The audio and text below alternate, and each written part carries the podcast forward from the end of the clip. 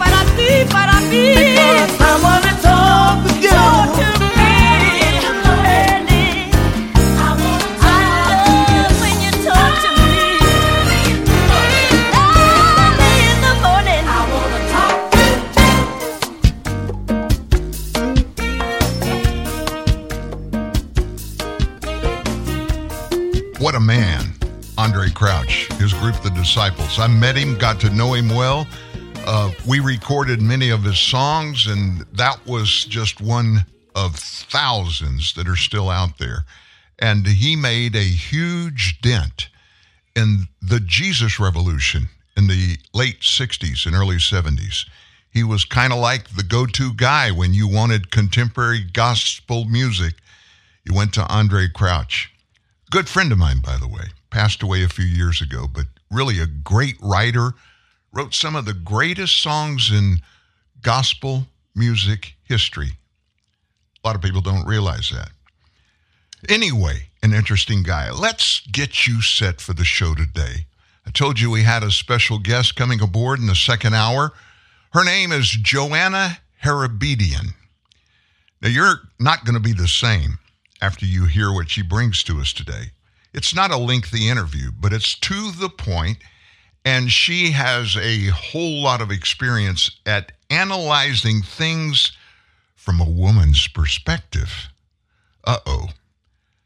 She actually admits, now, don't come after me, ladies, but she admits that she's made some mistakes.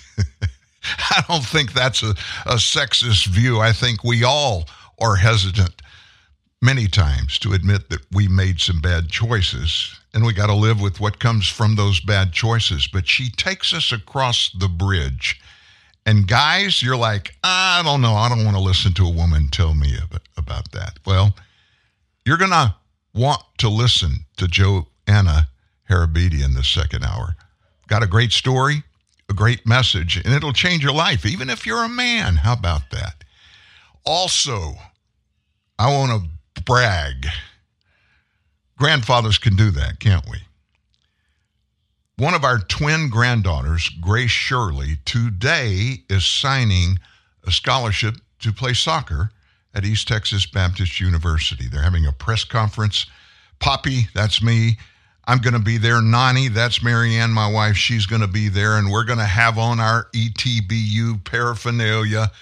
We're just button busting proud.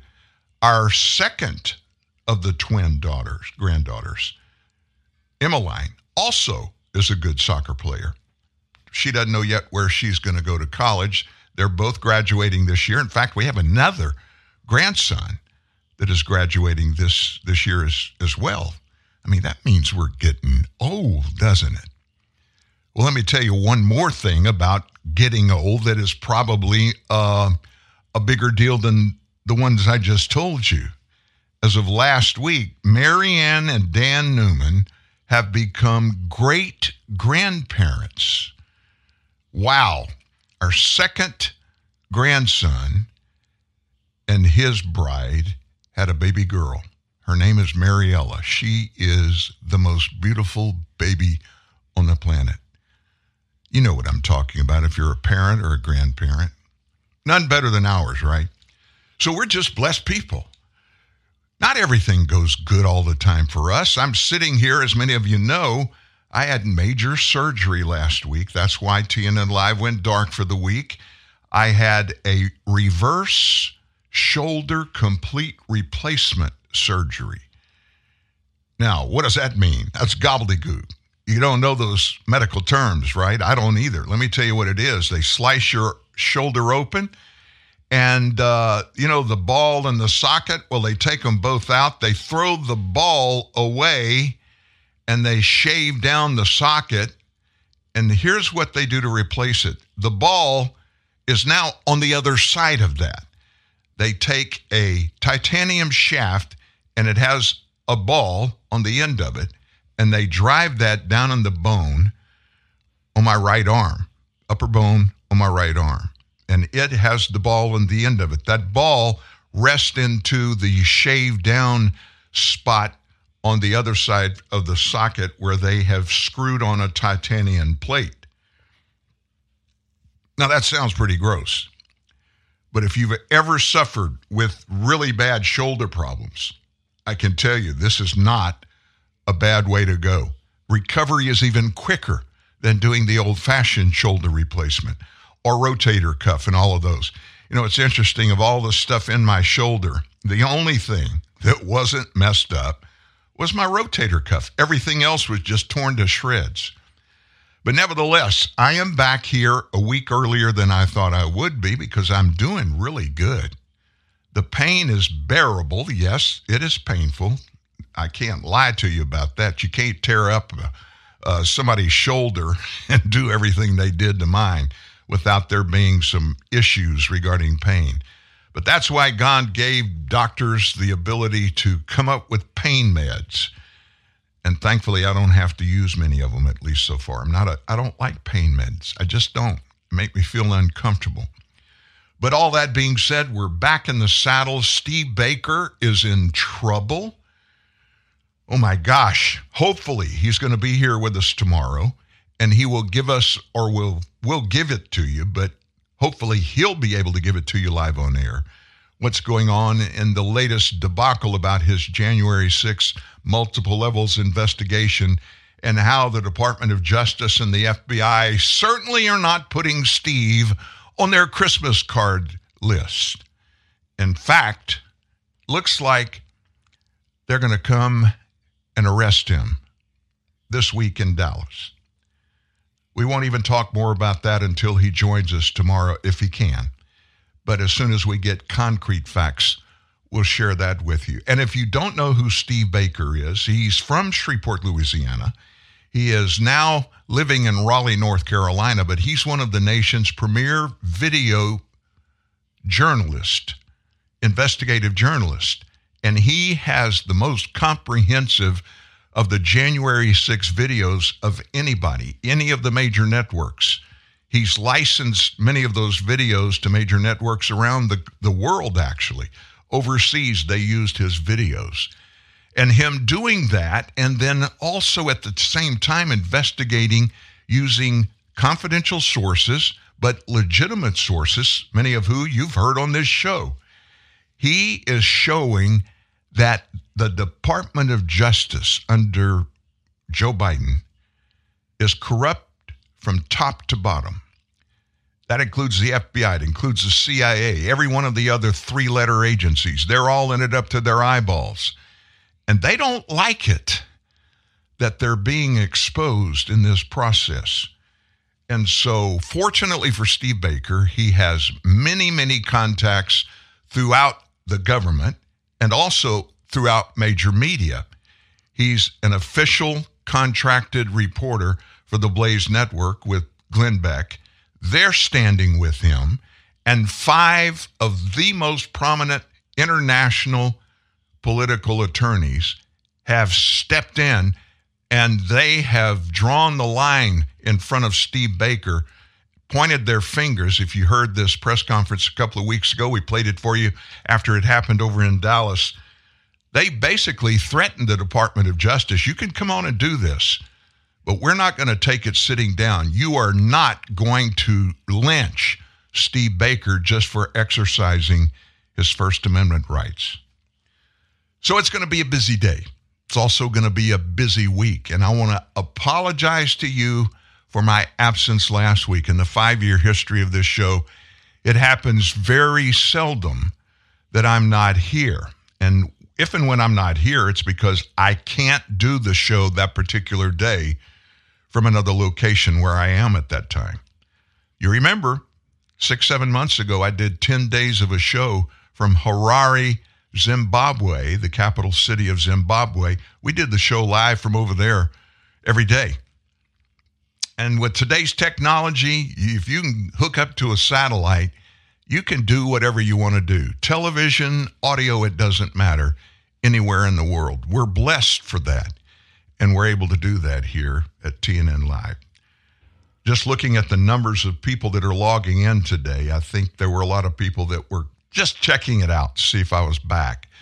I'm here, I'm in the saddle, and we've got a big day in store for you. So why don't we get right to it? Have you ever wondered how our government officials really feel about Israeli Prime Minister Benjamin Netanyahu? I mean, Netanyahu, he's one of those guys, you never wonder what he thinks. When he opens his mouth, he says exactly what he believes, what he thinks, and if he says he's going to do something in his capacity as the Prime Minister of Israel, He pretty much always does it. And the only reason he wouldn't is if some way, somebody it's outside of his control won't let him do it. But this Hamas invasion of Israel, think about that. It started on a Friday night, wee hours of the morning. They crept into the bedrooms and the homes of Israel's citizens, not soldiers, not people in the military, not people even in law enforcement. And they killed them. They slaughtered 1,200 of them. Now, you put that in the context of why many of our leaders are really going after Netanyahu in a major way. What's the problem, Danny? They're just retaliating for what Hamas did. Well, here's the problem there is a vast number of people in the United States that they say they like Israel and like what Israel stands for. But when it co- comes time to cut the hay, they don't show that that's the way they feel about Israel. And so they get mealy mouthed. Now, all of those on the far left in our government, and many that aren't in government but still in our nation, many represented by Muslims, from many of them from the Middle East, some from Hamas. They've got Hamas roots. We have three members of the U.S. Congress that fall into that category. Now they're going nuts because Netanyahu and the Israeli forces are continuing their push against Hamas. Now, several hundred Hamas fighters have been killed in this war. And sadly, so have many more Israeli soldiers. But, folks, in a war, people die, people get hurt. And so everybody on the left is screaming and hollering. They want a ceasefire, a temporary ceasefire. They want Netanyahu to do it. And he said from the very beginning, he said it every time he's been in front of a television camera since, when he's asked, Will you support a ceasefire? He immediately says, No. And here's the reason Hamas has said since it became an entity, they would never be satisfied until they were assured that they had killed every Jew on the face of the planet. And because of that, we know, the Israeli people know, we'll never be safe. We'll never have a future unless and until we take away all the rights and even the right to live of those people that have sold out and tell us 24 7, we're going to kill you. We're going to kill every one of you. And that's a tough position to have to defend. But put it on your on your plate for just a minute. If there was somebody that lived down the street from you, your neighborhood, maybe the next neighborhood over, maybe in your city, or maybe from some city 100 miles away, and that person just very visibly, publicly made very clear to everybody that would listen that they were going to kill you. And they might would explain, but in most cases it's simply because of hatred, anger, hatred. They're going to kill you and they'll not stop until they kill you. How are you going to respond? Are you just going to go hide in your house and sit in a corner, get in the rocking chair and rock and hope nobody comes to get you or take you away or anything? Well, that's one option, but it seldom is a good option. The point is, Israel did not deserve what happened at the hands of Hamas. Israel does not deserve what they're doing now as Iranian proxies are throwing up multi million dollar rockets, ICBMs, all kinds of missiles, drones, killing Israelis across the Middle East, and even citizens, private citizens that just happen to be in the way. And so, why are they doing that? That's what they told us they were going to do. Netanyahu has pushed back on Margaret Brennan's grenades claim that the Israeli people are united behind his plan. Israeli Prime Minister Netanyahu on Sunday, CBS host Margaret Brennan's topical grenades by claiming the Israeli people support his plan to defeat Hamas. Netanyahu appeared on Face the Nation to talk about the ongoing war. And it started way back on October 7th. Here we are, February, about to roll the calendar over and be in March. Margaret Brennan questioned the world leader on the progress claimed to have been made in the military campaign, and she asked if he is reconsidering his plans. Since the U.S. has given indications the current strategy is not as effective as expected. Here's a quote from Margaret You said that victory is within reach, but U.S. intelligence says the IDF has only destroyed 30% of Hamas leadership, and that the amount of tunnels that Hamas uses have really only been tiny in terms of what has been destroyed by the IDF. There's growing distrust of you personally, sir. You know this, and the U.S. Congress and it within the Biden White House, when your closest ally is telling you things like this and telling you that you need to reconsider a strategy isn't it worth considering? Brennan questioned. Prime Minister pushed back. He stated the U.S. agrees on the goal of destroying Hamas and pointed out doubts that were told to Israel prior to entering the war with Hamas. A lot of things that we were told by the best of friends initially turned out not to be true. They said you can't enter the ground war without having enormous complications. They said you can't enter Gaza City. You can't go into the tunnels. It'll be a bloodbath. All of that turned out to be not true. Our soldiers are in the tunnel network. We don't have to take apart hundreds of kilometers of tunnels now.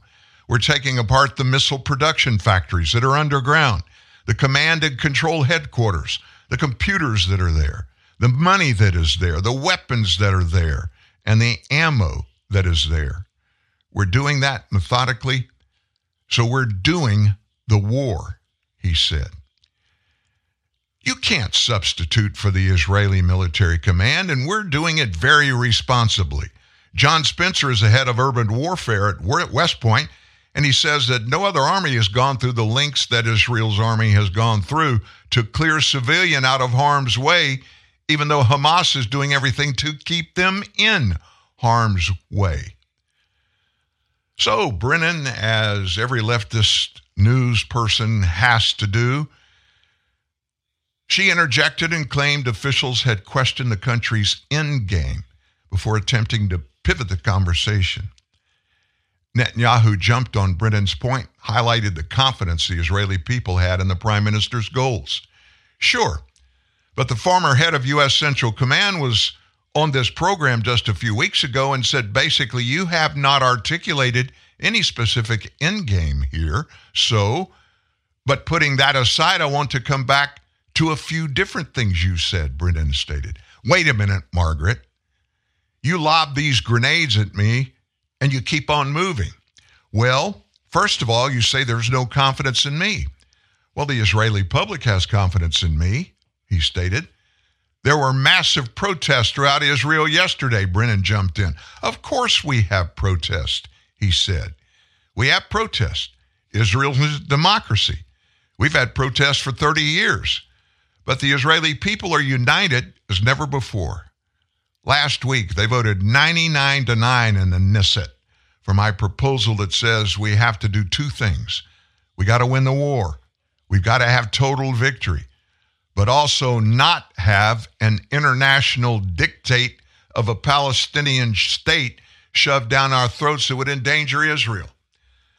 The people are overwhelmingly united on this. When is the last time we had 99 votes in the Knesset? I'll tell you, 30 years ago. So the people are united, the policy right, the people support it. And I intend to take it to completion because that's what we have. We can't compromise with total victory because I'll tell you, we can't win the peace if we don't win this war. And we will win this war. I really like Netanyahu. I like the fact that he doesn't take anything off anybody. He's just been one of those people that he's out there all the time. You never wonder where he is in his thinking. And a lot of people would say, you know what? That's a bad thing. You're never let you're supposed to let your enemies know what you're thinking. Well, you know, I don't know about you, but when I face problems and issues in my life, in my family, in my business, I don't just lock in on one possible fix for everything. I consider it all. I'll ask others questions. I'll ask myself questions. I'll ask for opinions. And I listen to it all, and then I put it all in a plate. And I feel like it's my responsibility to put everything together and on the back end come up with the best solution for it. That, my friends, especially in politics, is political leadership. Now, I know that might be a strange thing for many of you because you've not seen any kind of political leadership in this nation since Inauguration Day in 2021 when Donald Trump gave the keys to the White House back to Joe Biden. He's been very successful at doing a lot of things. We'll tell you what those are during today's show and through upcoming shows this week, but none of them, none of them have been good. And that's why we still have this problem going on in the Middle East because nobody trusts the United States of America under the leadership of President Joe Biden. Much more about that and a lot more right after this. Budweiser presents the world's first star in your own radio commercial. Okay, guys, whenever you hear this sound, insert your name. Hi there. Your name. Sorry I'm late. Sometimes there just aren't enough hours in the day to be a neurosurgeon and a swimwear model. Oh, am I thirsty? How about it? Your name. Got anything tall and cool? Oh, Budweiser long necks, though. Your name. You are so thoughtful. But of course, Bud's the first choice for every occasion. Ah, you know, I have a confession to make. If I ever had a son, I'd want to name him. Your name. Oh, Your name. come here. Now. Mm. Your name. Your name. Your name. Well, you did very well in your first commercial. Have a bud. You've earned it. This product. Your name. Anheuser-Busch, St. Louis, Missouri. Raid Shadow Legends. I mean, wow. you pick your champions, they're glorious, and their shields, oh, they glisten like uh, wet otters. But the bad guys, they're Lovecraftian, they're spooky, they're um, um, big. And then you go to battle, and it's like. And finally, your foe is vanquished, and that satisfaction's such a primal feeling. Ooh, Download Raid Shadow Legends. Play for free. Welcome to McDonald's. May I take your order? Hi, can I get a? can I get a? Okay, get in the McDonald's. Ooh, can I get a? Uh, can I get a? Yeah, uh, can I get a? Uh, Go, Bubba, go! Pick me! No, pick me! hey, can I get a? uh, Ten-piece chicken McNuggets. And what sauce would you like with that? Uh. In the clown car of the deep state, you will never find a greater den of scum and villainy. You need a hero. Here again, blaster in hand, is Dan Newman. Oh, you just need to see my blaster in hand. it's a special x ray machine. I can see everything all at one time. hey, listen, if uh, you missed the beginning of the show today, I want to make sure you understand where I've been. I was out because of surgery.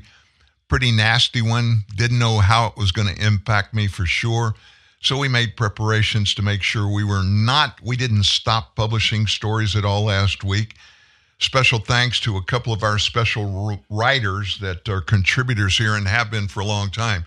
Kelly Nelson, former ABC uh, producer, show producer, is one of our regular writers, a very conservative writer from the Middle West.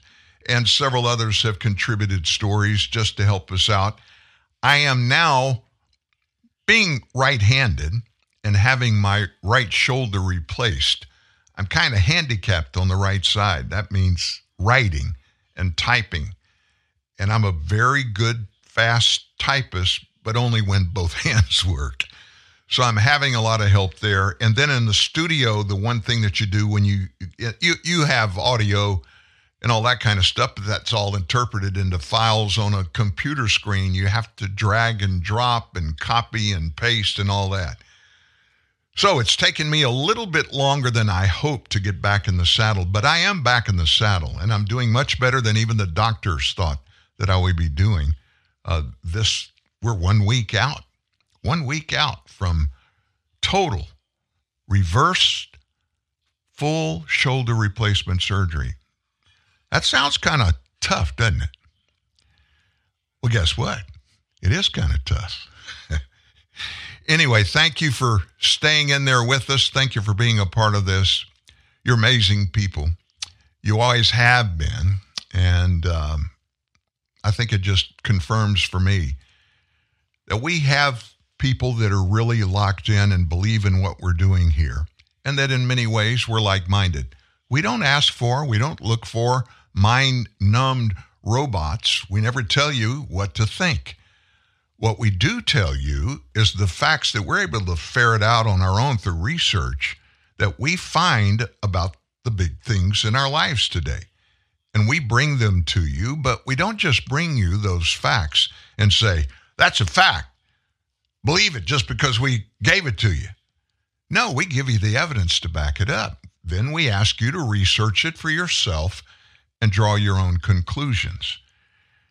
Not many people in media are sold out to that type of operating their media. And because of that, a lot of people come here because they know they're getting a straight shot. Now, sometimes when things are out there and they're they at least sound important, we tell you, hey, look, this is out there, this is floating around. We're investigating it, and we've not yet been able to prove that it's factual, nor have we yet been able to prove that it's not. But we want you to think and understand that we're researching this. And why don't you research at the same time? And whichever one of us gets the facts first, let's tell us so we can share it and get everybody on the same page. Wouldn't that be a good way to think if you're a media outlet? Instead of trying to make everybody believe everything you say, you print, you publish is true just because it's you. Look, I don't know everything, and I never act like I know everything. And it's stupid for any of us to act that way. People know we're human, and humans, we make boo boos. Sometimes they're mistakes. Sometimes, sadly, especially in the mainstream media, they like to be called legacy media now. They do it purposefully and lie about it. And they expect you, just because it's them, you got to believe it because we're the ones that are telling you that. Wow, we're still walking the same road. Yeah, we are. And we're going to be as long as the United States is still the United States of America. It's part of democracy. It's a messy, stinky operation, but it's required to be so so that we can all find for ourselves the answers to the questions that we've been unable to get any answers for from anybody else. In some cases, we've never been able to get them at all.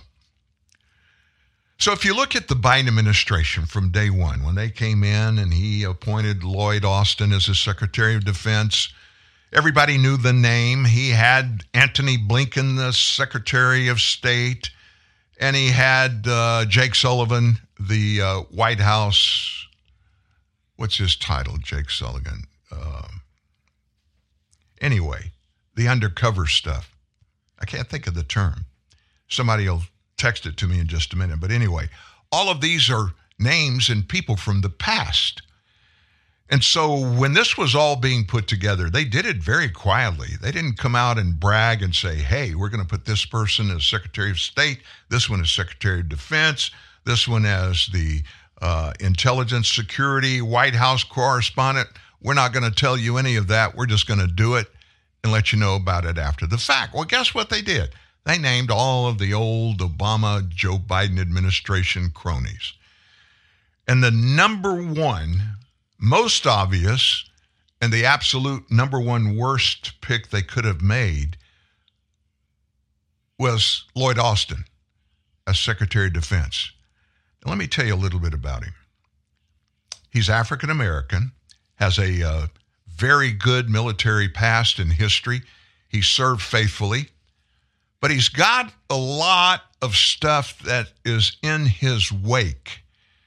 And when I say wake, I'm talking about what's behind him in his military slash political career.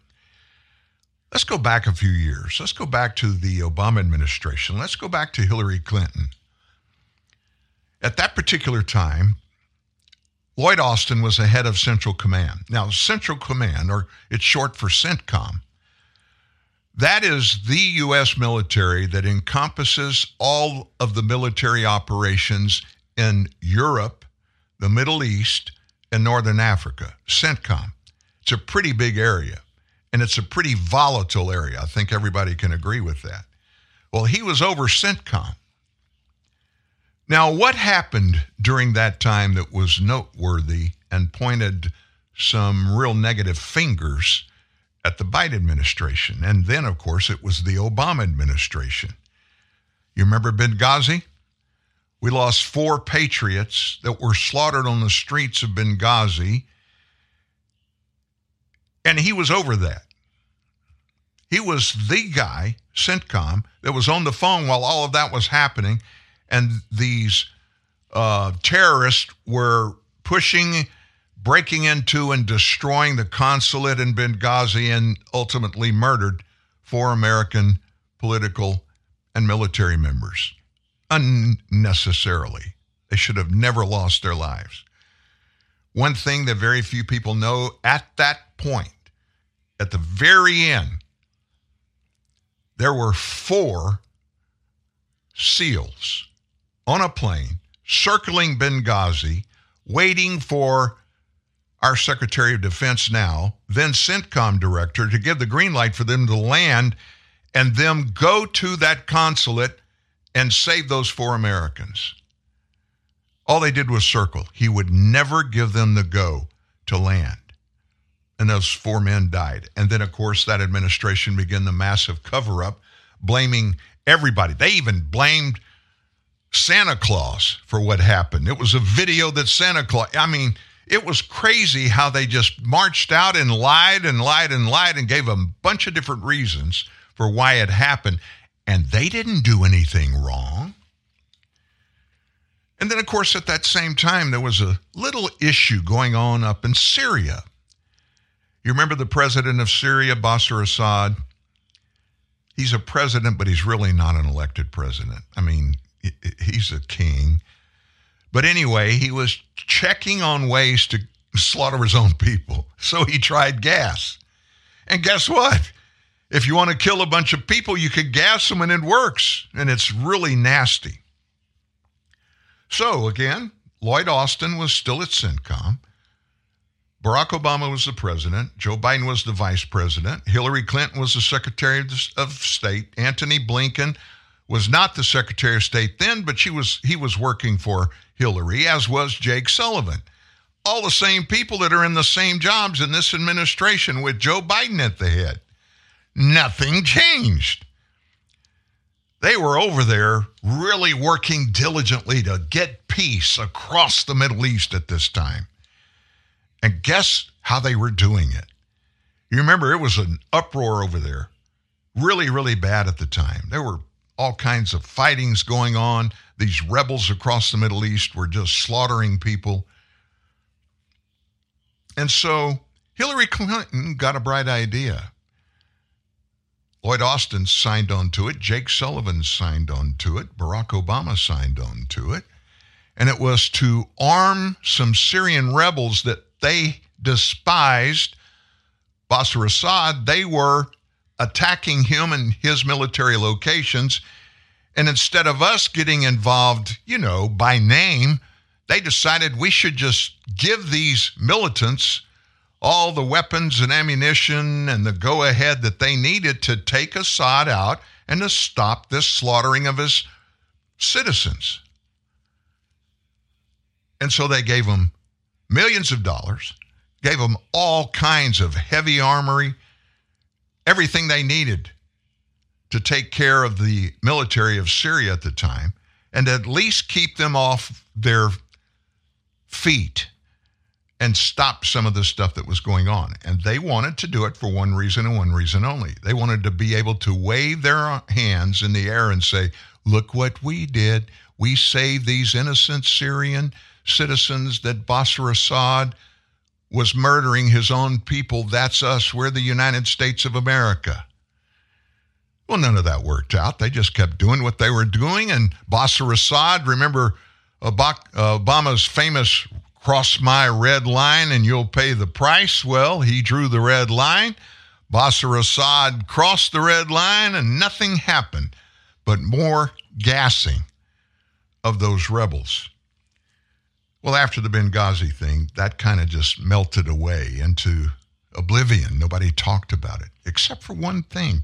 It was a little leftover from that whole debacle. What might that be?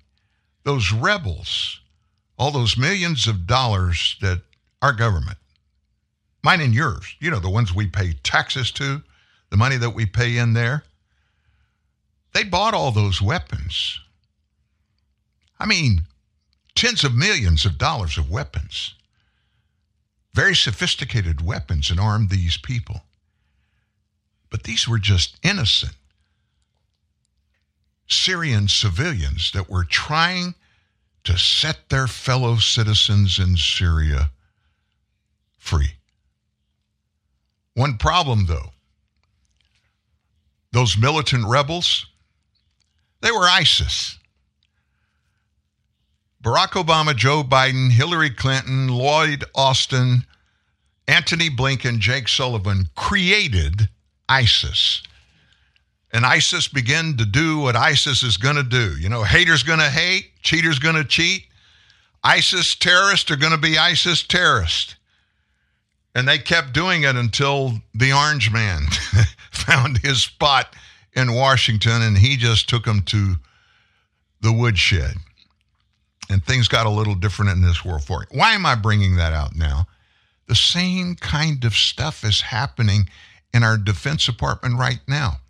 Listen to the latest, this thing going on. The White House and Congress, they're telling us that China poses the greatest security threat to the U.S. But their actions on defense spending, you know, our leaders on defense spending for us, what they're doing undermines their promises to boost our national defense in kind. In other words, to match what China's doing. Biden administration plans to submit an $850 billion defense budget request to Congress for fiscal year 2025. Major cuts to Pacific focus programs, a congressional aide says. Massive, major cuts to Pacific focus programs. That would be everything to do with China and Southeast Asia, right? The White House and Congress have shown themselves unwilling to significantly raise defense spending or prioritize. As a result, we find ourselves in the worst of both worlds. That's from Alex Velez Green, a senior policy advisor at the Heritage Foundation.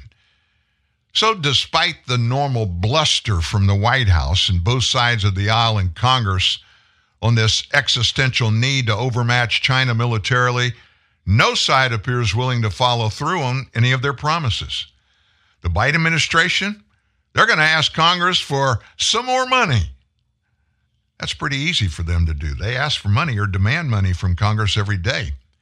This time it's about $850 billion to fund our military for the fiscal year 2025. That's nearly what Congress enacted for fiscal year 2023.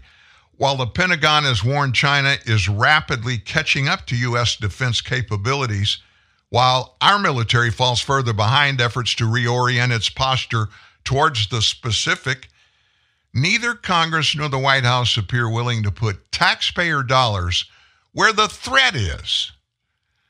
Budgets are statements of priorities, and this budget, our military budget, shows the Biden administration, despite its rhetoric and strategic documents, is failing to prioritize the threat coming from the People's Republic of China. That comes from Alex Gray, who's a senior fellow at the American Foreign Policy Council, and he's, by the way, former National Security Council official. In March of 2023, the Biden Defense Department requested 842 billion for national defense for the whole fiscal year 2024. Congress finally raised the budget to $886.3 billion, and they did that in the National Defense Authorization Act enacted that December.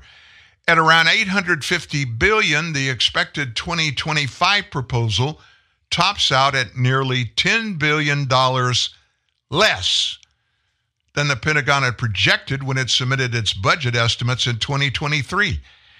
This request shows the Biden administration is fundamentally unserious about addressing the greatest geopolitical threat we have ever faced, and that is the Chinese Communist Party. While we're not doing anything over here, China's making extraordinary strides in all domains of warfare, he added. Under dictator Xi Jinping, China's advanced towards supersizing its deepwater navy, therefore, its ability to project power far beyond its shores. Closing the gap with the U.S., the Pentagon believes China will possess more than 1,000 operational nuclear warheads by the end of the decade. The PRC, People's Republic of China, is the only competitor to the United States with the intent and increasingly the capacity to reshape the international order. That's coming from Biden's national security strategy. That's a document setting the administration's national security priorities. The White House and Congress have shown themselves unwilling to significantly raise defense spending or prioritize. As a result, we find ourselves in the worst of both worlds. That's Alex Velez Green, the senior policy advisor at the Heritage Foundation's Allison Center. Pentagon plans to cut some programs considered critical for deterrence against China. The White House's proposed budget requests enough funding for just one Virginia class nuclear powered attack submarine. Just one. Citing three sources familiar with that proposal, in previous years, the Navy has consistently ordered two boats every year. So, what does that mean? Lack of our capacity was cited as a reason for the cut.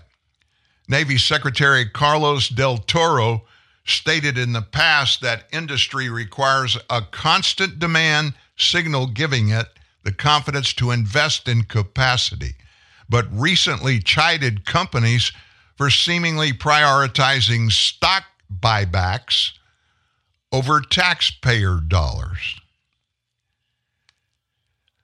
Does that surprise you in any way? That this administration and its members, including in their defense bureaucracy, would be more concerned about defense industry, private industry corporations' stock value than they are about what the United States military needs. Now, why would I think about that for a second? Why would that be a big deal to them? Hmm. I think you know why. Think about it.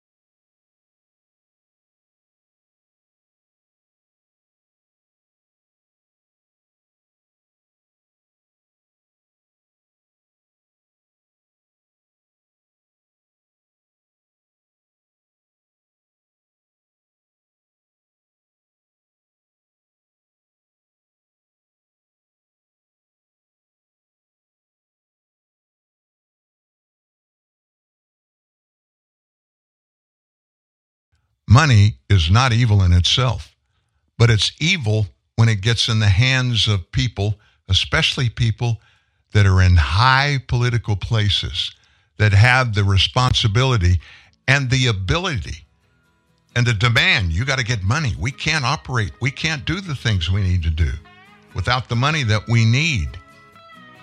But then when you look at the money they say we need and what for, it's not so much about our military's real needs, is it?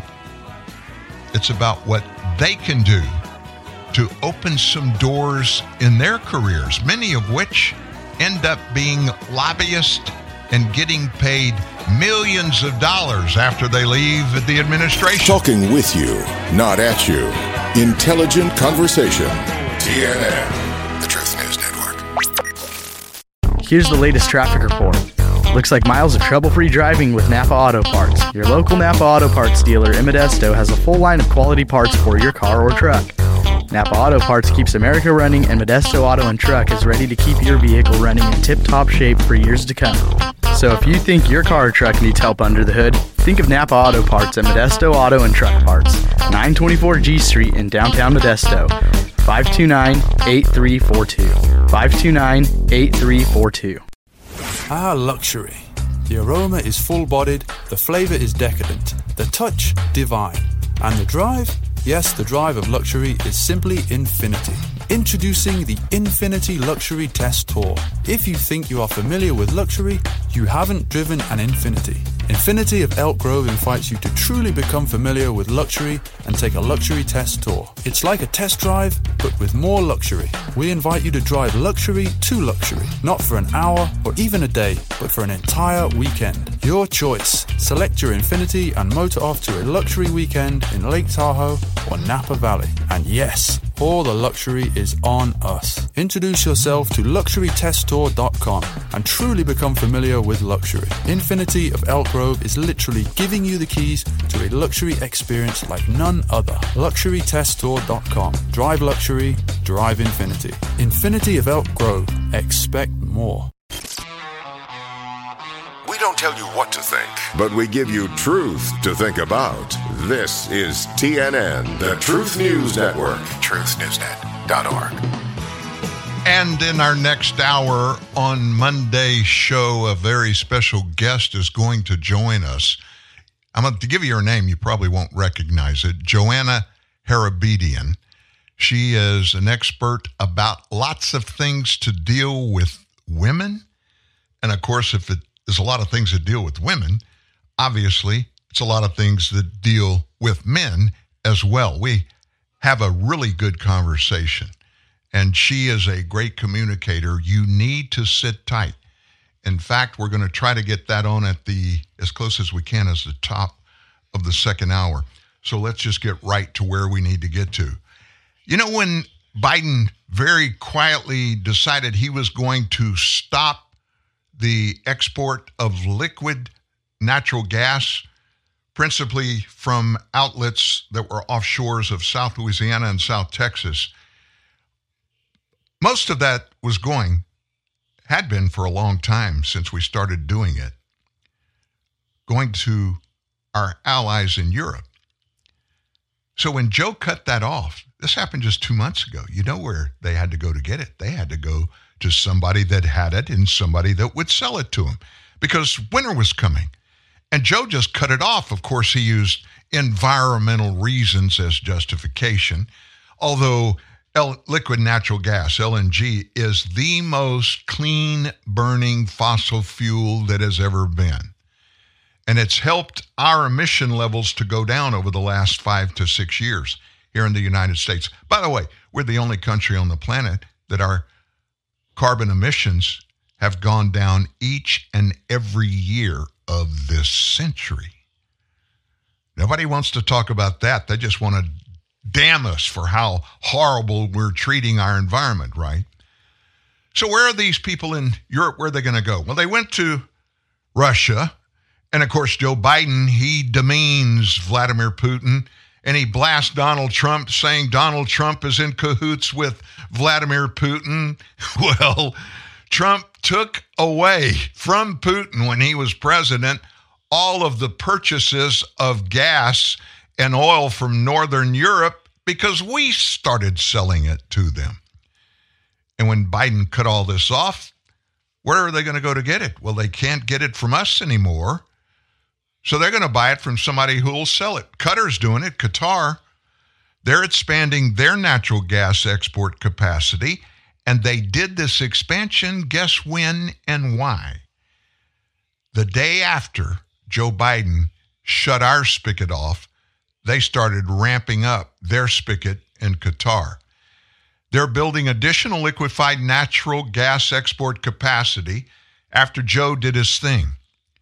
Officials announced additional long term increases in natural gas production on Sunday.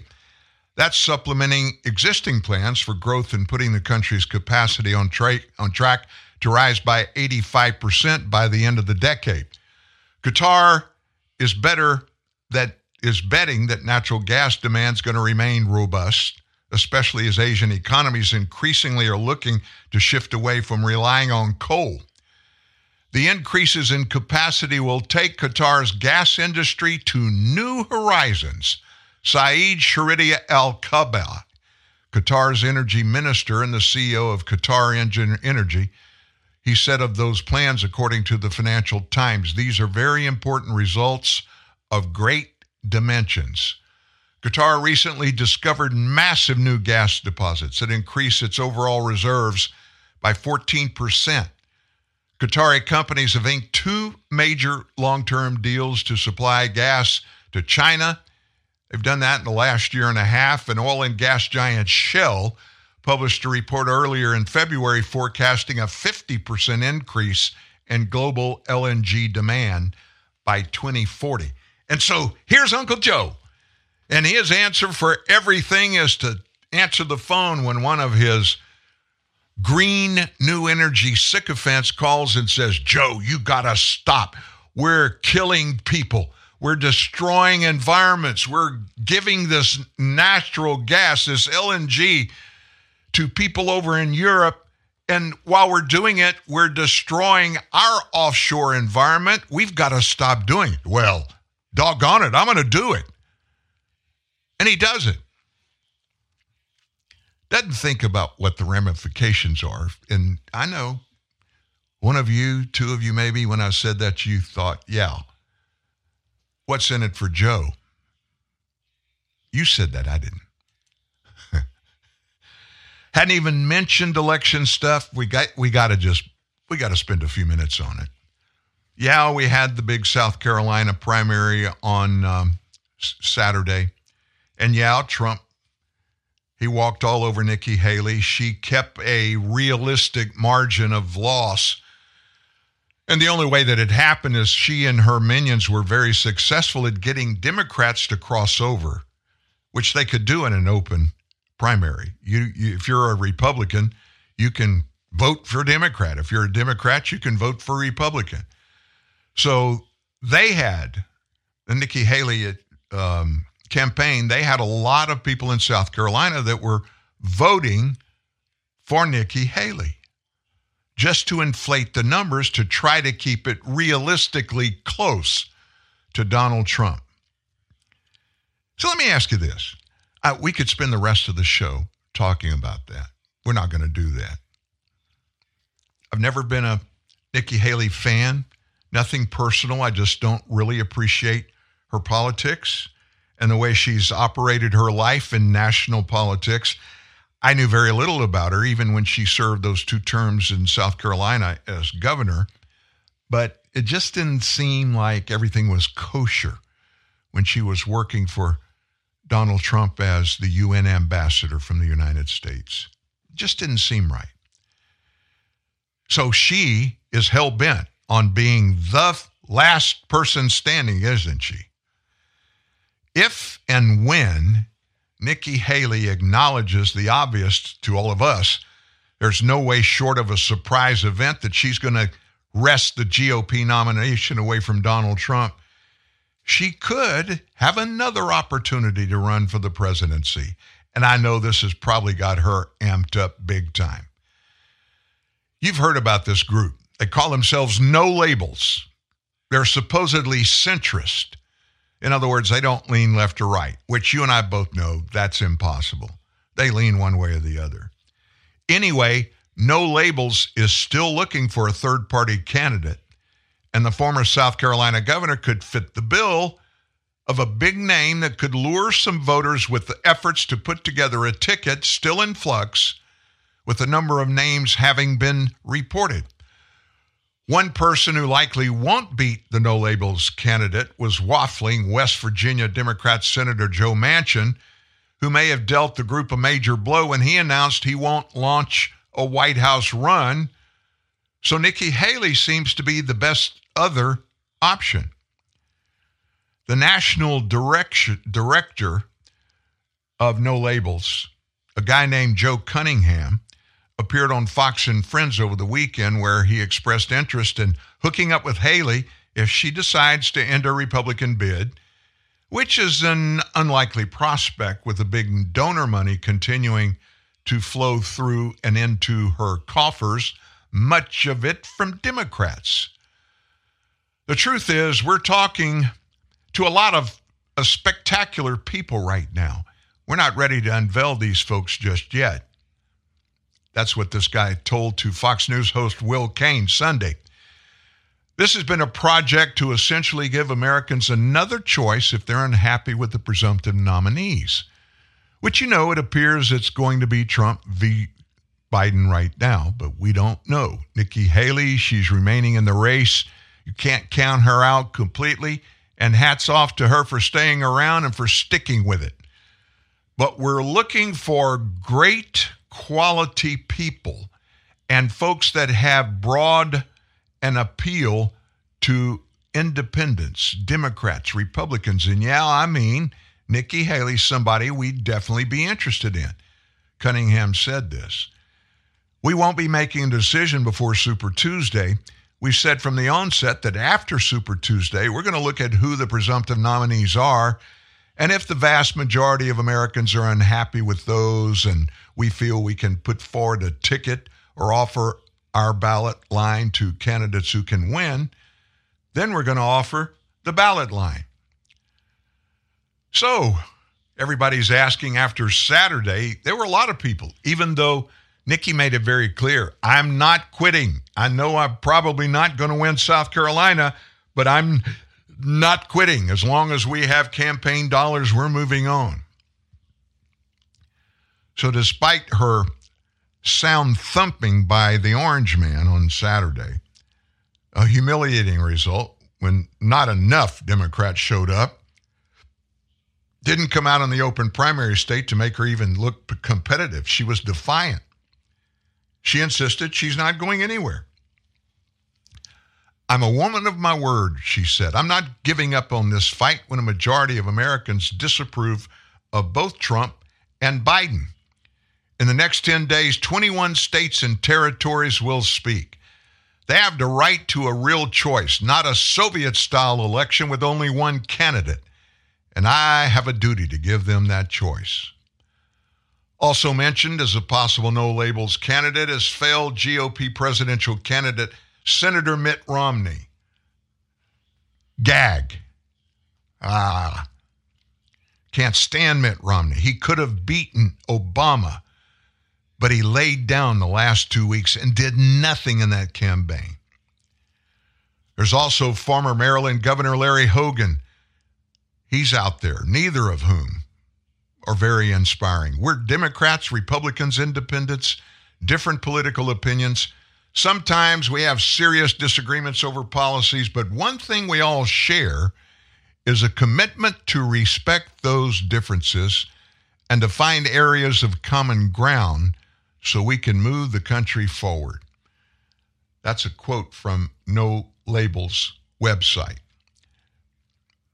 I all I think about when they start with these third party things, all that's going to do is hurt everybody else in a race. And we're in without question the middle of the most important political race for the White House in my lifetime. And I'm 70. I don't know about yours. So we can't do the day my first day back. We can't do the day without going to Georgia and talking with or about Fonnie Fannie Willis and that uh, soap opera that's playing out there. And it's really getting messy, really getting messy, more messy every day. And there's more out this morning about old Fannie and her boyfriend. Doesn't look like she was that lonely because I'm sorry, you arrive at quarter to one in the morning and leave at five in the morning. That's the night. it's obvious uh, that they were look in my opinion at least it's obvious that they were lying okay so they've if that's the case they've lied under oath um, they've perpetrated a fraud on the court okay so we're now in very very uh, serious territory here. This is the kind of thing that the judge is is really not going to have much choice. He's got to take some action now because we can't have people playing these little word games like that when they're asked a straight question and they say no nobody ever stayed the night. Well if they left at 5 a.m that's spending the night in my book okay? And so uh, they certainly were not forthcoming. They certainly left uh, the the wrong impression uh, it tried to at least of what was going on and so the question becomes if they're lying about that megan what else are they lying about Well, liar's going to lie. And they got busted. What do you mean, Dan? Well, representatives for DA Fannie Willis, Fulton County, that's Atlanta, Georgia, the district attorney's office, argued that the explosive data collected from prosecutor Nathan Wade's cell phone doesn't prove anything relevant and should be removed from being evidence in the case. It was reported, and it, everybody knew about this, this wasn't a big secret. Donald Trump hired an investigator to map out cell phone calls and text messages between Wade and Willis. And what the investigator found out indicates that Willis lied about when her relationship with Wade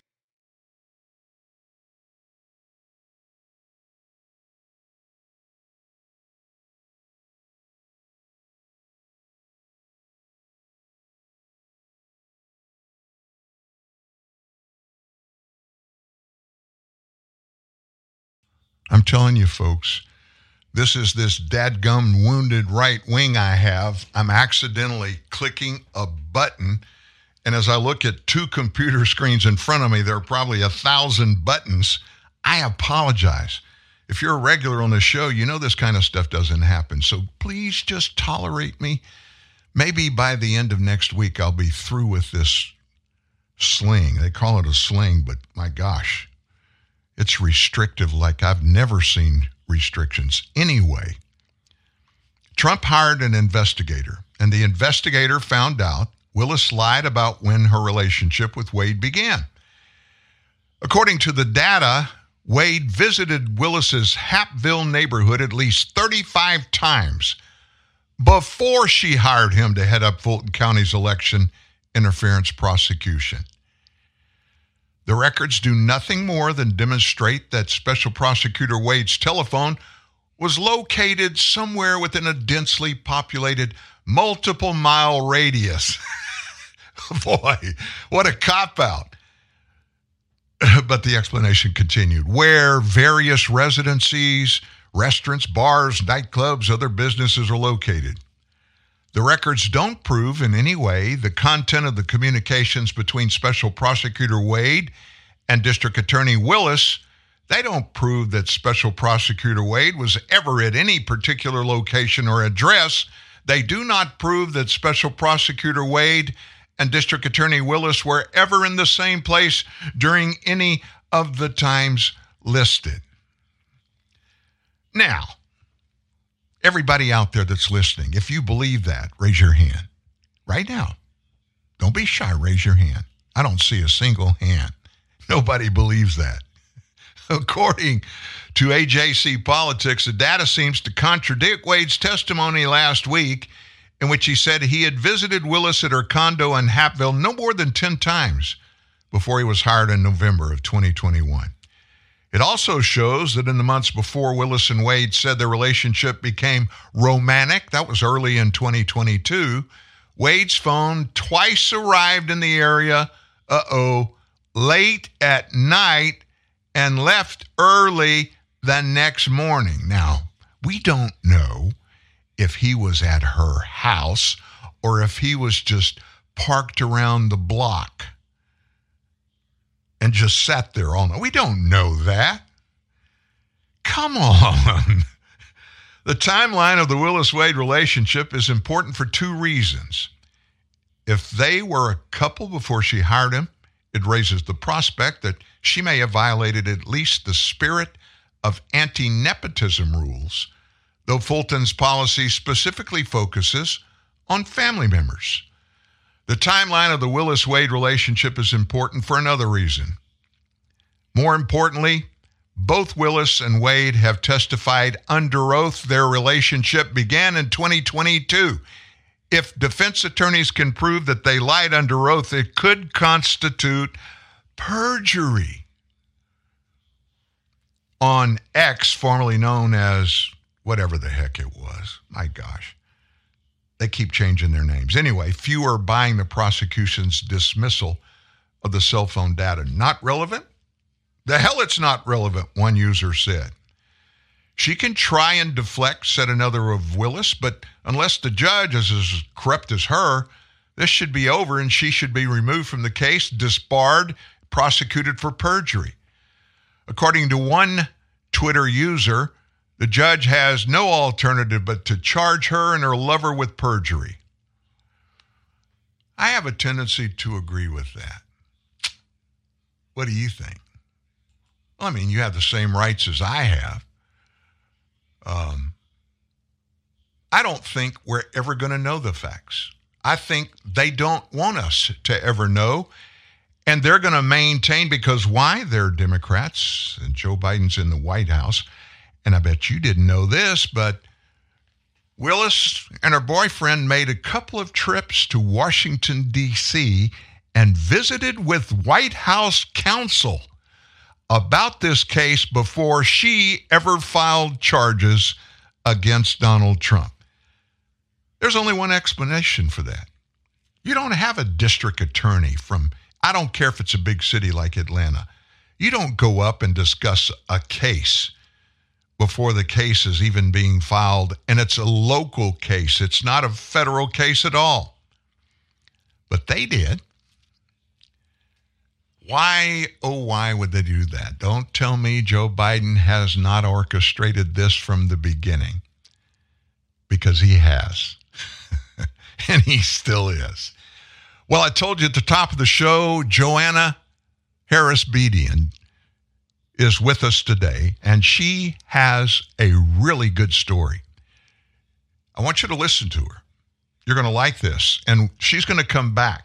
And when she comes back, we may even do a uh, uh, an online live program where you can call in and visit with her live, ask her questions, etc. And you'll know why I'm saying that and hoping we can make that happen after you hear. Joanna Hairabedian, she's up next. Election cycles come and go. White House reporters come and go. The truth is a diamond because it's forever. TNN, the Truth News Network. Your jeweler today is Dan Newman. On the phone with us now is somebody very special. I'm excited to present to our audience Joanna Hairabedian. Now, let me tell you what she is. She's an author of a great book, Seven Mistakes Women Make That Repel Good Men and How to Reverse Them. She's an international speaker and as a minister, she's a relationship coach. On top of all of that, she's a three time national pageant title holder, and her titles include Ms. America 2019 to 2021. You have accomplished quite diverse things in your life so far, and uh, some very important things. I want to welcome you to TNN Live and our audience in multiple countries that many of these people are listening to the show today because you're on the show today. Welcome. Thank you, Dan. It is an honor to be on your show today. I love your work and what you're doing around the world. It is so needed. So thank you for having me on and thank you for what you do. I'm not one of those interviewers that just dominates the Q&A, and I'm not going to do that with you. I want you to speak your heart to our audience today about these things that in this book, plus other parts of what you do, prove that relationships are the most important institutions in our lives and how in the heck Americans are supposed to survive with so much chaos in our lives, especially in our families. How do we keep each other going? And how do we keep our institutions lasting? Like that marriage thing. That's a great question because I graduated from the University of Ouch, that hurt. Now what? In the arena of romance failures. I uh, married Mr. Wrong the first time, and we'll go cliche today for teaching purposes Mr. Wrong, Mr. Potential, Mr. Right.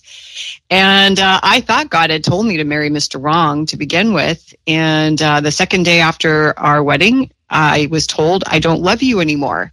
And that was the beginning of hell for me. And um, so I ended up getting rescued out of that, that marriage because very bad things happened in that marriage. And I found myself on the floor in one of those ugly cry moments, you know, tear strained face and all. And I cried out to God and I said, God, how, how did I end up in this mess? My dreams are shattered. I thought you told me to marry this man. He's the opposite of what he portrayed himself to be. And I ask that you hold up a mirror to my face and show me how I attracted a man like this and why I married him. And Dan, that was the beginning of an incredible journey for me um, of revelation. And so over time, and I ended up being single for many years, um, almost two decades, really. And that was not expected on my part. Once I went through the healing of the trauma from Mr. Wrong and went through the forgiveness and all that, then, you know, I was ready to start exploring love and I was open to marriage again but then the very thing, interesting ha- thing happened as I was single for three years, then two years, or five years, and then eight years, and the time kept ticking. But here's what God did through this, and this is brings us back to why this book is out right now. You see, during this time, I allowed God to sh- show me my heart. And so, you know, it takes courage to look at the good, the bad, and the ugly within ourselves because I could have blamed Mr. Wrong for all the things he did. And ultimately, he was just broken, you know? And so I could have blamed him for everything. But I realized in that ugly cry moment, I had to take responsibility for myself because every marriage, each partner has um, a part in the failure of the marriage, regardless of what behaviors have been done. And I akin it to this we have a coin. On one side of the coin are men, on the other side of the coin are women. And we are each 100% responsible for our side of the coin. So I had to look at my side of the coin and what I was doing. And I'll tell you, the Holy Spirit, God is the ultimate shrink. He's the best psychotherapist I've ever had because he highlighted to me as I gave him permission to, to look in my heart, like King David talks about, oh Lord, look within my heart and show me anything wicked within me.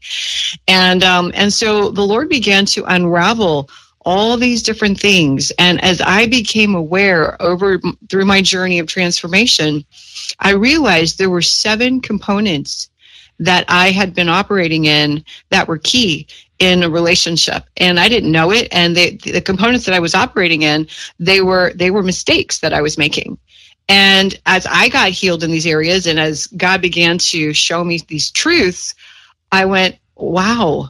And then I saw my friends operating in similar behaviors attitudes thoughts and they didn't even realize that they were doing this. I didn't. And and then i began to notice that this was really common as i would travel and i would do ministry and i would meet all these different women and couples and you know and different types of people in, in relationships. There was this common thread i was seeing. And i would have women you know i would meet women who they've been married for 20 30 years. And then all of a sudden their husband says i don't love you anymore and he leaves and she's devastated and she doesn't understand why.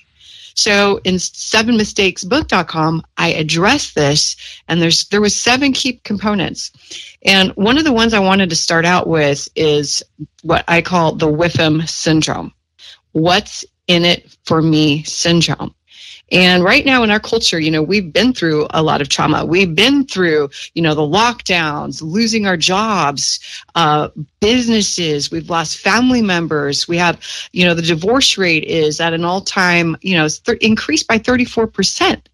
And so these these issues in relationship have really been attacked and have compounded. So with the Whipham syndrome, you have a healthy Whipham, which is good boundaries. You have a mindset where you're not going to be taken advantage of, and you know your goal is to have an equal, mutual give and take. But what what's been happening in our current culture that we've been seeing in the media is that it's really the media has really promoted this what's in it for me? Me me me me me. So the lord showed me when i my motive for marrying mr wrong to begin with and this was not fun to look at. It wasn't fun to see. But i have to say this. Through the grace of christ his amazing grace that he did on the cross I was able to look at myself without condemnation because, you know, we all make mistakes and that's why we need Jesus. And so I was able to look at my heart through that grace and still be like, wow, I can't believe I was this selfish because the Whipham syndrome is a very selfish, motivated syndrome. So when I wanted to marry Mr. Wrong, part of it was because I wanted to be married. I wanted to have that title of a wife. And my mindset was, Ooh, what's he going to do for me? He's going to help me with my music. He's going to help me with, with my ministry. He's going to help make my dreams come true. Well, that's an awful lot of pressure to put on someone. Now, did I realize I was doing that? No, of course not. You know, I wasn't intentionally doing it, but it was there. And so as the, as God began to highlight these nuances, I began to then unpack this. And so then I realized that my heart's attitude needed to shift.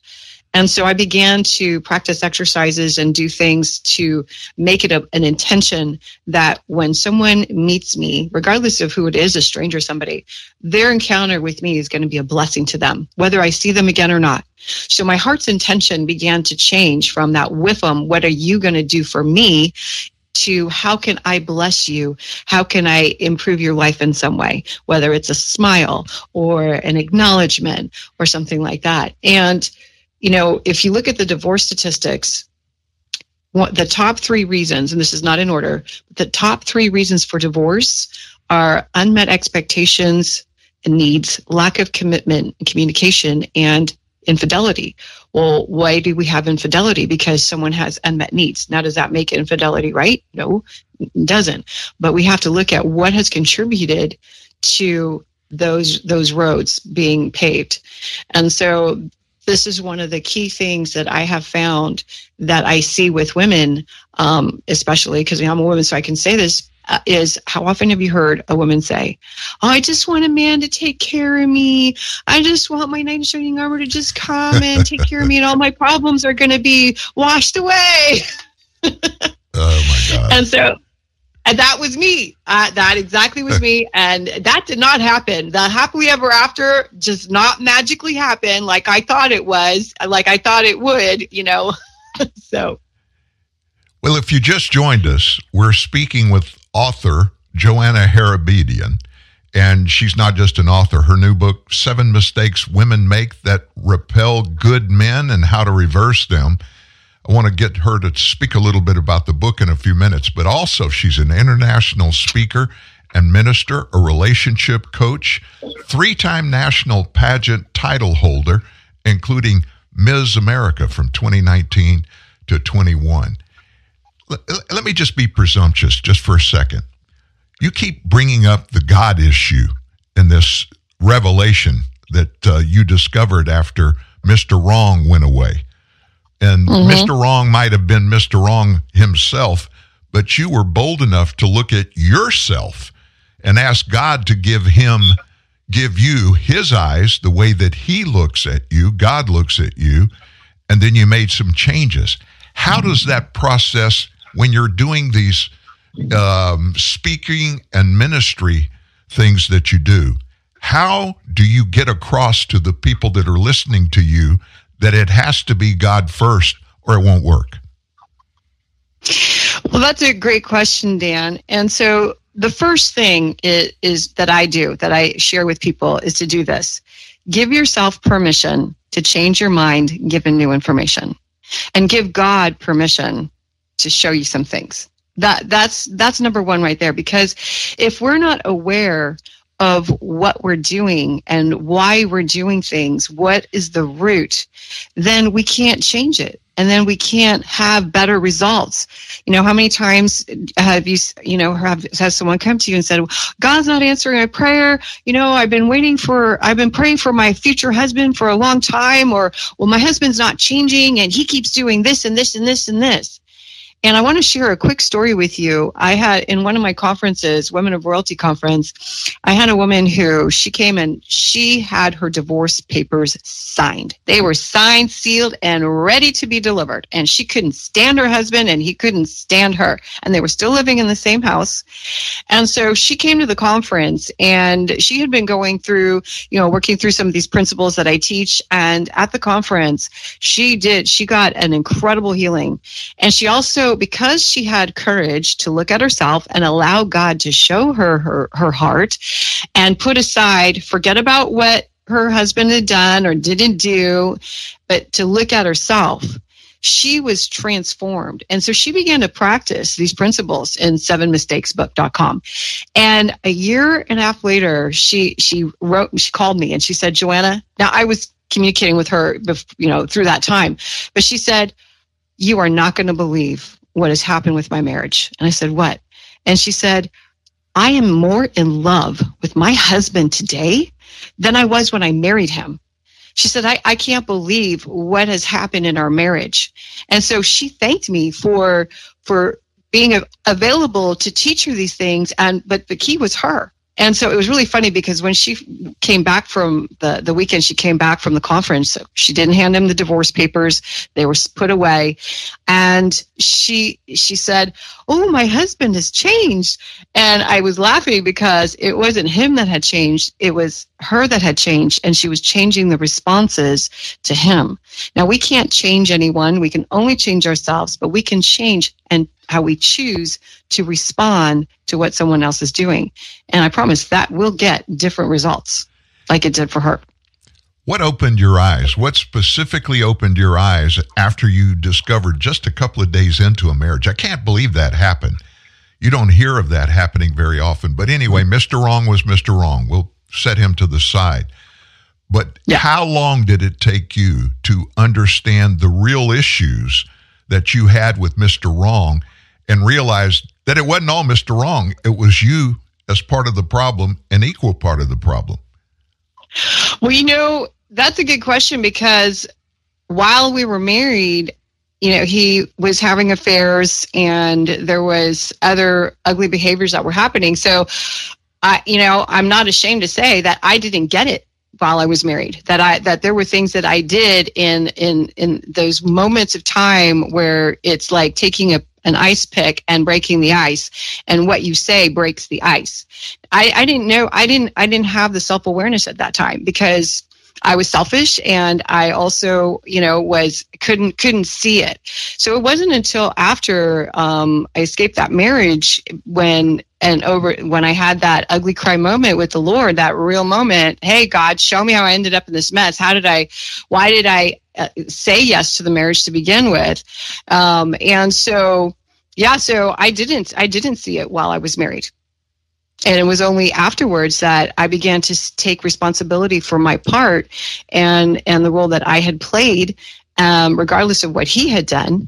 And that's when you know the Holy Spirit began to show me the revelations of my heart, how I was the the Whiffam girl. You know, I it was I was had a very selfish heart, and then there were thing other behaviors, and I address this in my book. So I, all these things I talk about in my book because everything that I share in my book are all the mistakes and behaviors and things that that I I did and. And that's why, you know, like I said, it takes courage to look at yourself and the good, bad, and the ugly and through the grace of Christ. Now, with these skills that I've learned over time, um, that is what attracted me to my Mr. Right, my current husband, Dr. David Hairabedian. And he, he's incredible. He, he is literally, we are like the perfect match. And I want to give you a quick example of what could have turned him off if I hadn't no, practiced and no, understood these skills. So we initially, when we met, we weren't attracted to each other. I thought he was a great guy. He thought I was a great person.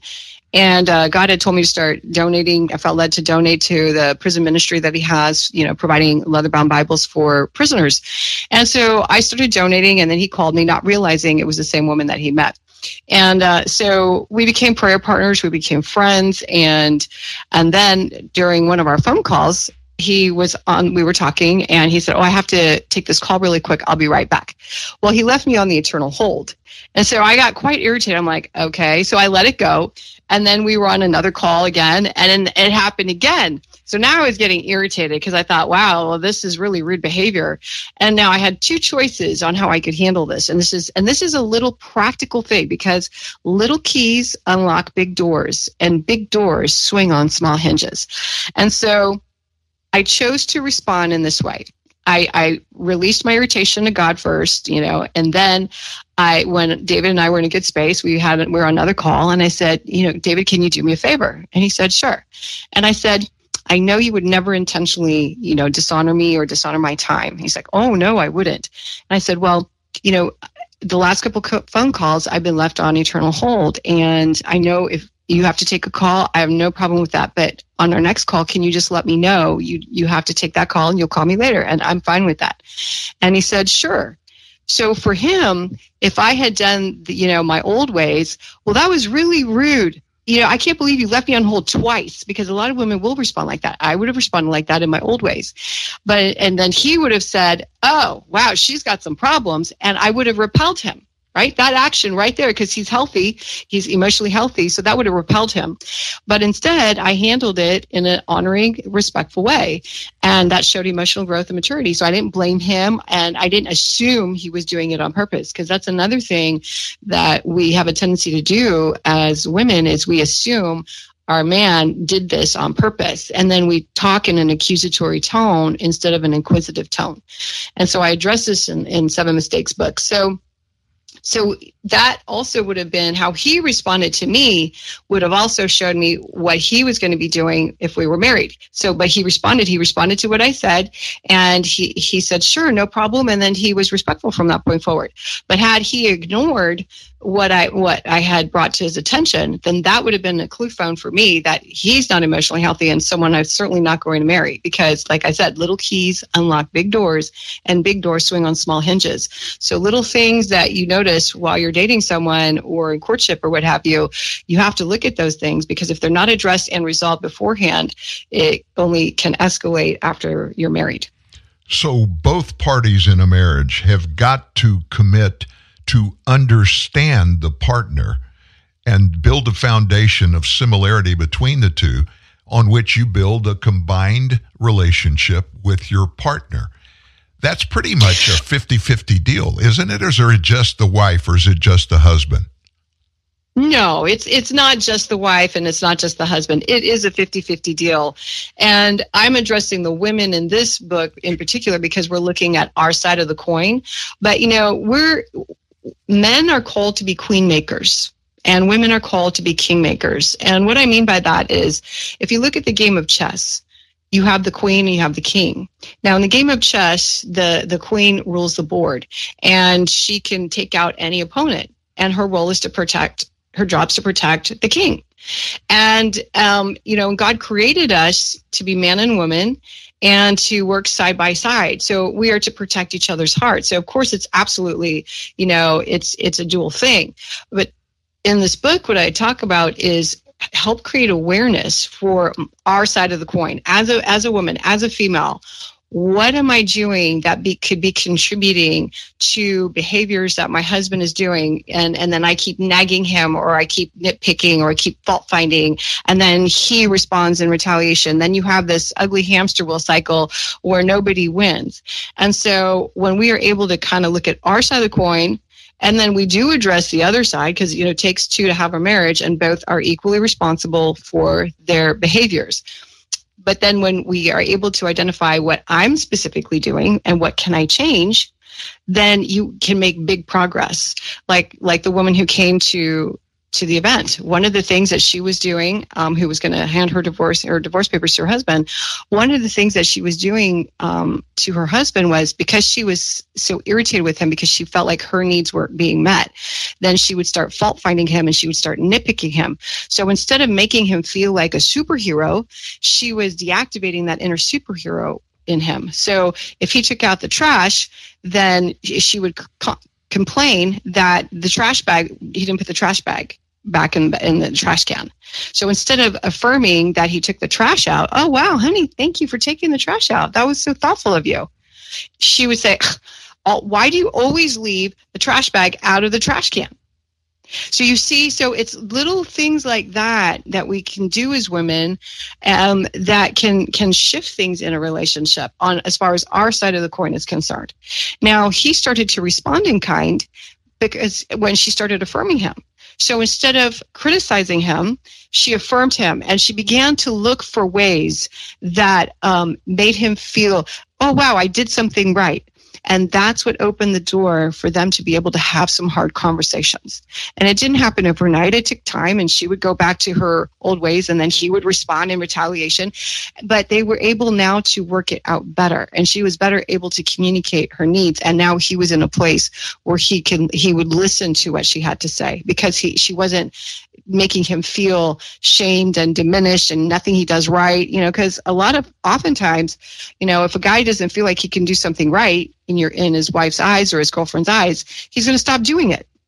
But what she doesn't realize is that her contribution to that is not affirming what he does do right. Wow. I don't know either one of you personally. I know about you. I've read some things about you. Between you and David, you've been married now right at 10 years, 2014 to now. So Mm-hmm. you've been together quite a while. I know you've been through some phases, learning each other, understanding each other. How tough has it been for you knowing that there was a Mr. Wrong and you obviously needed to learn the part in Mr. Wrong's life that you played and then compare it to David and your relationship with him now? How long did that adjustment take for you? Well, you know, what's interesting is, well, I already had those adjustments within me before I married David. I was completely healed up from all the trauma. I had, God had, you know, I was six, uh, celibate and single for 16 years. So that's a long time. And David was single and celibate for 25 years. He was never married and he had given his life to the Lord. And that's incredible for a guy, you know, so, so when we came together, I already had been practicing these skills. I already knew what I needed to look at for myself. I already knew how to handle different situations because of what I had already learned. And so when we got married, we really didn't have like a major adjustment period. It's, it's because he was emotionally healthy. I was emotionally healthy, but you know it's not to say we don't have what we call intense fellowship.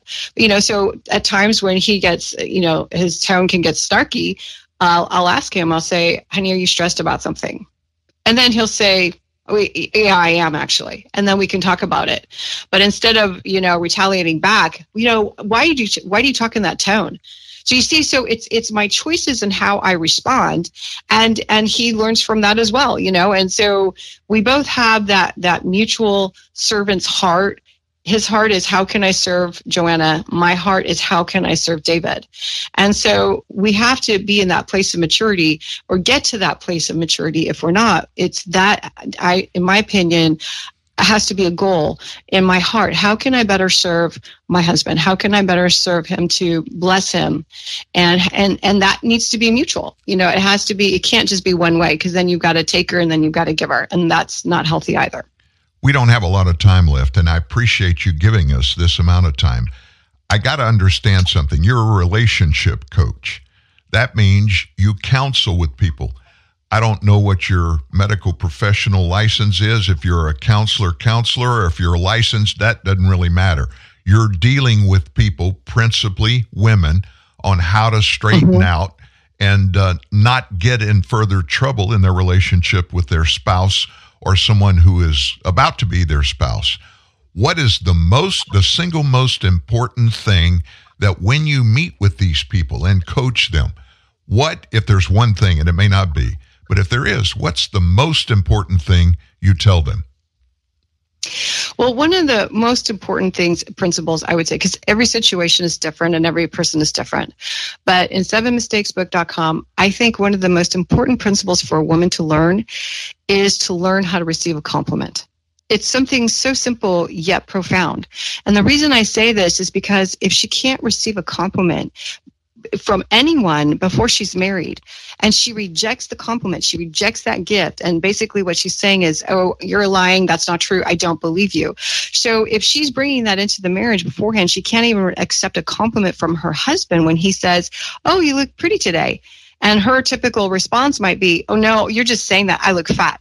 Well, what she doesn't realize she's done is she's now rejected her husband. She's called him a liar and says that what he, you know, and doesn't want what he has to say instead of receiving the gift and saying, well, thank you. I, I appreciate that. Thank you, honey.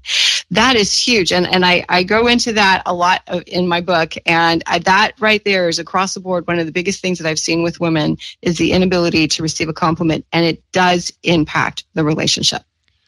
Before I let you get to the book, the final segment, you and David, you have a online platform called virtualchurchmedia.com. Give us the details of what it is. Yes. So when we got married, uh, the Lord uh, told David that we're to do an online ministry. Uh, he had a ministry in Kansas City, where he's from, uh, for several years. And so we moved that to a virtual platform. And we did that so that we could reach the world. And we have uh, just expanded on our ministry with an incredible online mobile app. It's beautiful. It has, we have different languages in it. We have a one year Bible study program in it. And we have all kinds of teachings to help spiritually equip God's children, our brothers and sisters, to help better their walk with each other and better their walk with God. And we travel, we minister in different churches and, and different places uh, all across the nation. We've been in Europe. And so uh, we've been on Sid Roth, it's supernatural. David has his own incredible story, which is another, you know, that's a different thing. But yeah, so that's what we do with virtualchurchmedia.com. Tell us about sevenmistakesbook.com. Tell us a little bit about the book and tell us where we can get it. Okay, so you can go to sevenmistakesbook.com. That's where you can get it. It's also on Amazon, uh, Kindle, and Softback. And the book is really for if you're single and you're looking for Mr. Right and you've been waiting a long time. This book is really going to help you begin to identify some areas that maybe you haven't even realized about yourself. And that'll prepare you for when you meet Mr. Right. So when you do get married, you'll have those skills. You'll have that, and that's going to attract him to you. If you're married and you're feeling disconnected from your, your spouse, your husband, this book is going to help you identify, okay, what are some things that I can change within myself and different responses that I can give to my husband to get greater results so that you can have that greater intimacy and that greater connection because that's what we all want. And we have to just, sometimes we have to become aware and we don't know what we're doing. That is pulling us away from those results that we want. So this book is going to help you be able to do that. Wow. Everybody needs to get it. Will you come back again later? Absolutely. I would love to. Thank you, Dan. Joanna Hairabedian is with us today, and she shared her heart, not just her brain. She shared her heart, and you can sense that. You've got a great calling, and I wish you the, the best moving forward. You and David. Tell him I said hello. Thank you. I will. I know he would love to meet you. Thank you so Thank much, Dan. and we'll talk soon. Okay, sounds good. God bless. You know, there's a lot of things that come away from uh, a conversation like that. Number one, you talk to somebody that you can tell they don't feel like they know it all. And they listen and they listen to your questions and then they respond to the questions. In other words, they're interested in you getting out of the conversation what you need to get out of the conversation. And it's not so much that they can control the conversation. That's kind of a big deal right now, especially when you're talking about spouses and problems and issues and finding Mr. Right and not having to deal with Mr. Wrong. And I think we all fall into those categories from time to time, don't we? Well, hey, thank you so much for being here. Again, we're back in the saddle now. It's Monday. This is a different show for a Monday, but it was an important one. I wanted you to hear from Joanna because she brings with her a whole lot of first hand information and facts that if we think through those things for ourselves when it comes to relationships with our spouses, we can save ourselves a whole lot of unnecessary heartaches. I think you'll probably agree with that. Tomorrow's Tuesday. Every Tuesday on this show, it's Steve Baker Day, and Steve will probably be with us tomorrow. Depends on some things that uh, we're moving through the weekend. We don't know about them. But if he's here, he'll be here. If he isn't, I'll be here with you. You guys have a great day. Thanks for being part of this family, the Truth News Network, truthnewsnet.org. See you tomorrow.